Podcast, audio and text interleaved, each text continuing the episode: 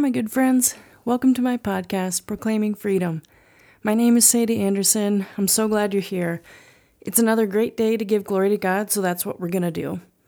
If you want to find more episodes or other resources on the topics I discuss, head over to my website, proclaiming freedom.com. Okay, let's jump into it.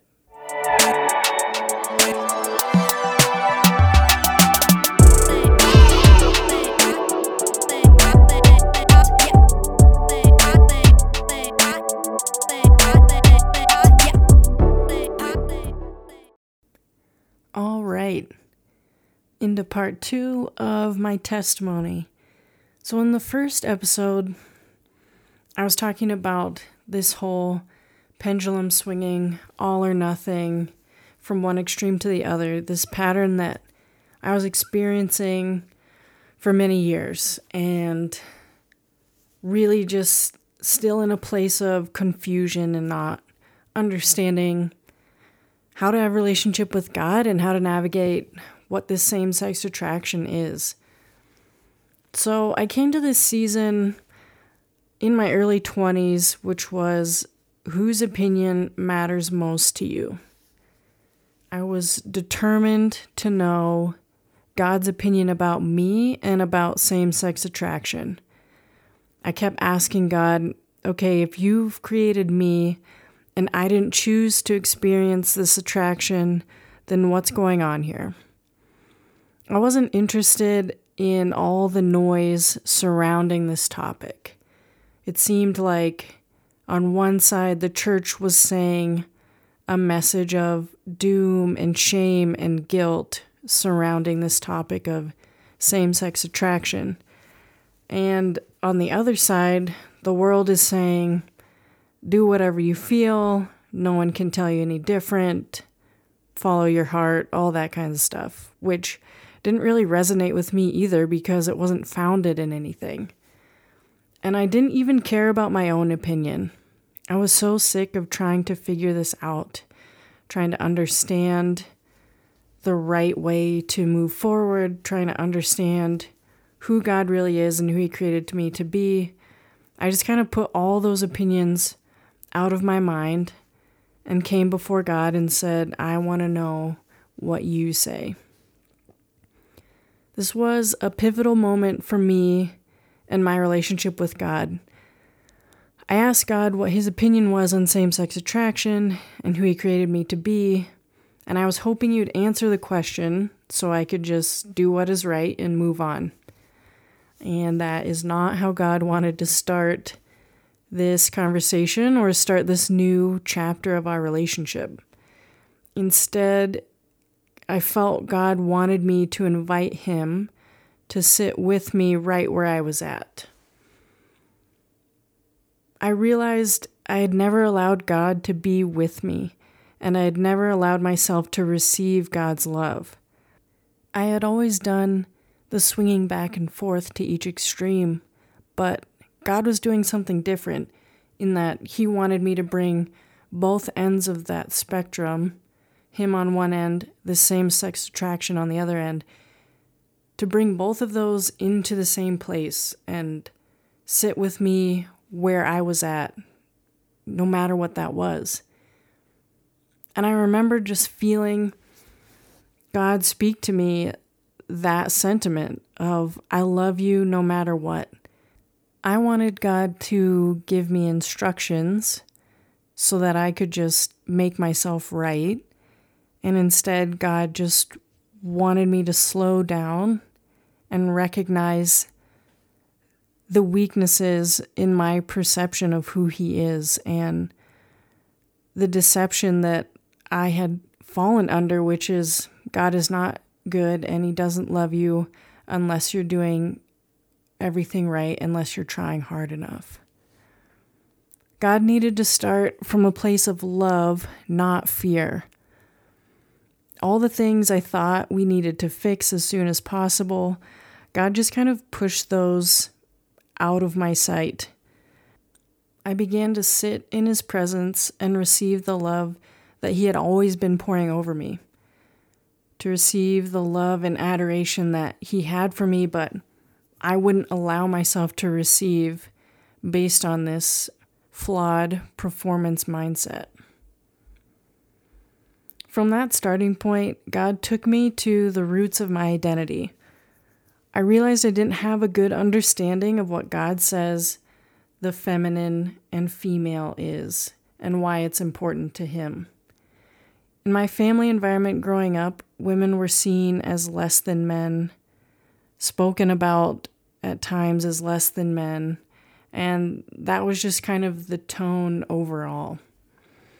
I didn't have a positive or accurate perspective of what it meant to be female. I began to look into women of the Bible, attributes of God that are expressed in women.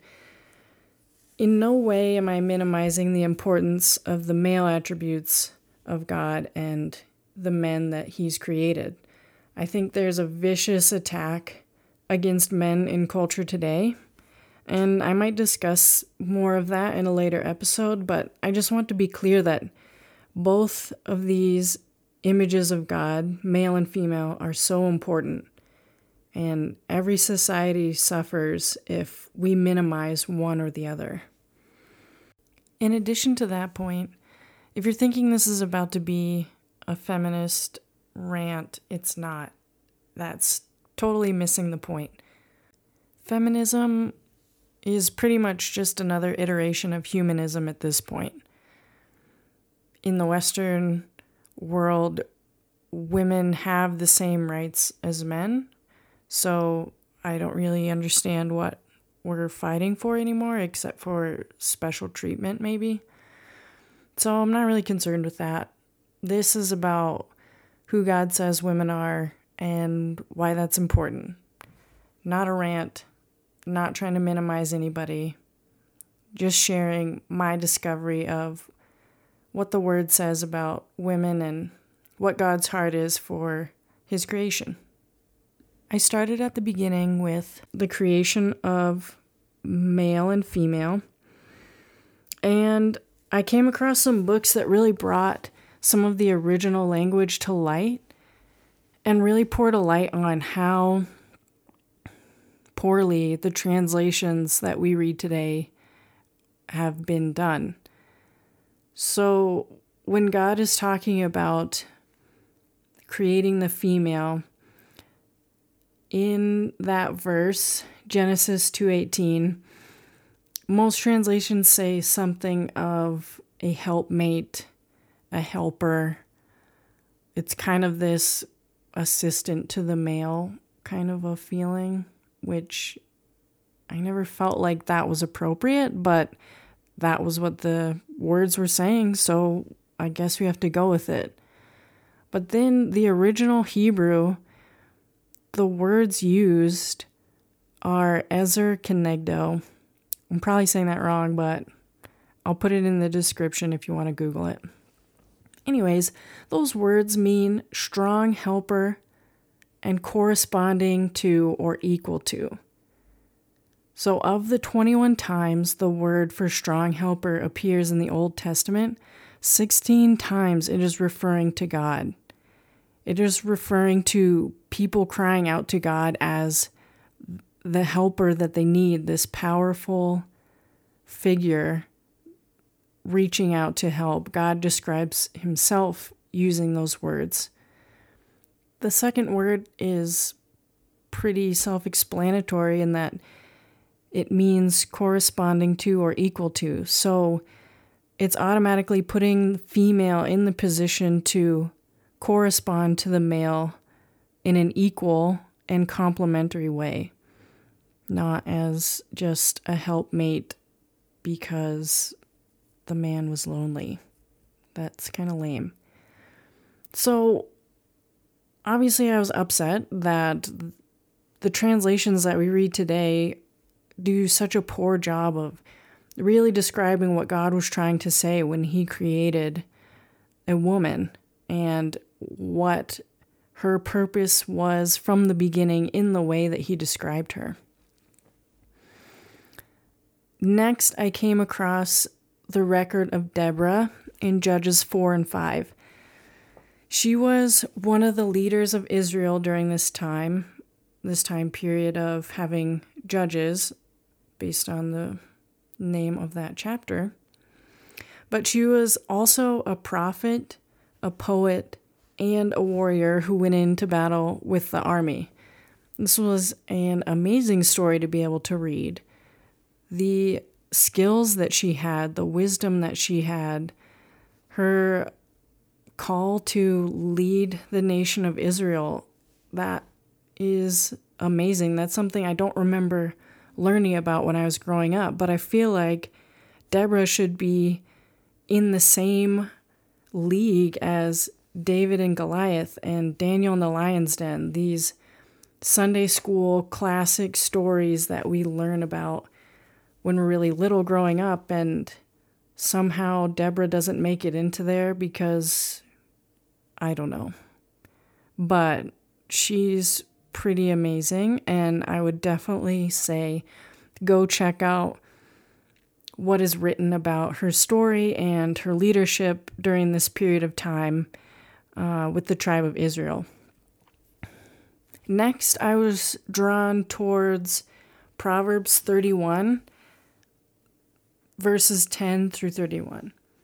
This is a description of a noble woman of God. She's described as a successful businesswoman, a skilled and talented trade woman. She is fearless and faithful to God. And this really opened my eyes to see who God created women to be in his kingdom. He created to be warriors and leaders, mothers, prophets, missionaries, teachers, entrepreneurs, fearless daughters of the Almighty God. This was so much more descriptive and exciting than what I had perceived women were when I was growing up. I'm so thankful for these records in the Bible. I'm so thankful for the original language being more clear than maybe what we read in our English Bible now. So I'd really suggest looking into more of the women of the Bible and what their stories are and just kind of allowing God to show you and lead you into a deeper understanding of how important women are to his kingdom. This was all the best news that I had heard in my life so far because I began to see myself in the way that God does. I realized that the strengths and the dreams that I had were from God and for the purpose of building his kingdom. I didn't need to try and defend them or convince people that that you can have different desires than maybe what a traditional church view might say, and maybe what some verses taking out of context might say, telling women to be less than who God called them to be. My spiritual father and mentor, Dave Arnes, recently wrote a book about women and their role and identity in the kingdom of God. Dave does an awesome job in this book laying out a scripturally based understanding of who God created women to be.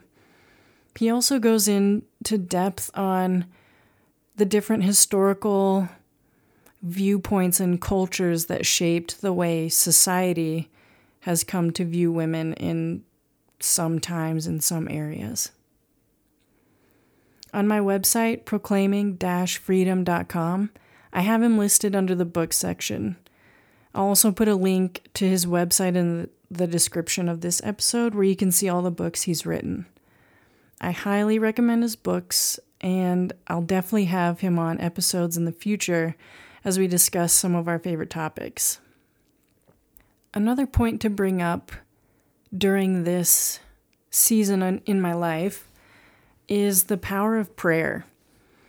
Dave introduced me to the healing rooms during this season.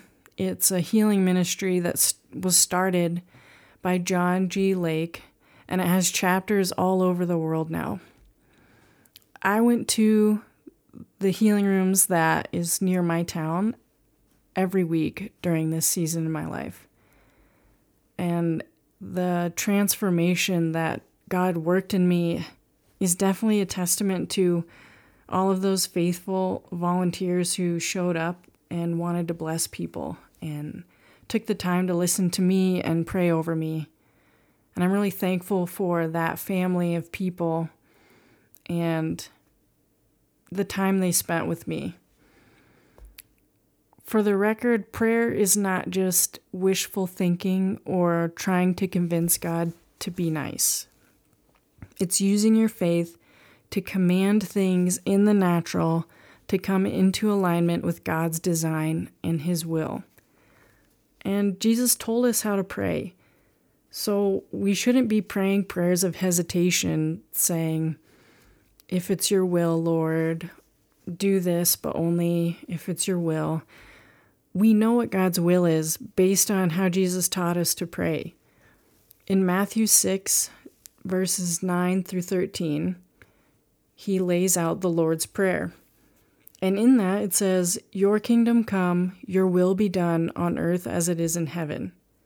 So that's it. That's God's will, is for everything on earth to be as it is in heaven. So when we're praying, we're praying from that authority and we're praying from that place of coming into agreement with what God has designed in heaven, what is perfect. That is what we need to be praying for for any situation here on earth. I want to thank everyone who has ever prayed for me. Thank you for going to war on my behalf, for bringing me before the Father. I really pray that the Lord multiplies his blessing for you because of the way that you have blessed me in prayer. Now, in the next episode, I'll finish my testimony there is an amazing work that God did in my life, and He did it in an unconventional way. So get pumped about that. I know I am. I'll have the various verses and Dave's website listed in, in the description of this episode, so make sure you check all that out. Don't take my word for it. Go see what God has to say for yourself, and maybe you'll find some new things that I didn't even touch on here. I'm just going to close in prayer and then I will see you next week. Dear Lord, we just thank you for the great work that you want to do in all of our lives. We thank you that not only do you have the power and authority to bring healing and transformation, but you also have the desire. And so I just pray that you would teach us how to understand your heart and your will in our lives and in the situations that we face each day. I just pray that you teach us how to walk in that authority and pray in that authority. I just lift up everyone who is listening, any of them who might have an area that they are needing your love, they are needing your healing power to change them and set them free. I just lift them up to you, and you know their names, you know right where they're at. I pray that you would meet them this week, that they would know you see them and you hear them, and you have good plans for them and wonderful blessings for them. I just pray a spirit of breakthrough over their lives in the name of Jesus Christ, and that you would just draw them into an intimate relationship with you that they would know how much you love them and how near to them you are. We just pray all these things in Jesus' name. Amen. Thank you for joining me today. I hope you were blessed and encouraged as you listened. Proclaiming freedom.com is my website. Go ahead and check it out. There's also a contact form as well. If you would like prayer, fill out the form on my website. I'd love to pray for you. It's one of my favorite things to do, so don't hesitate to reach out.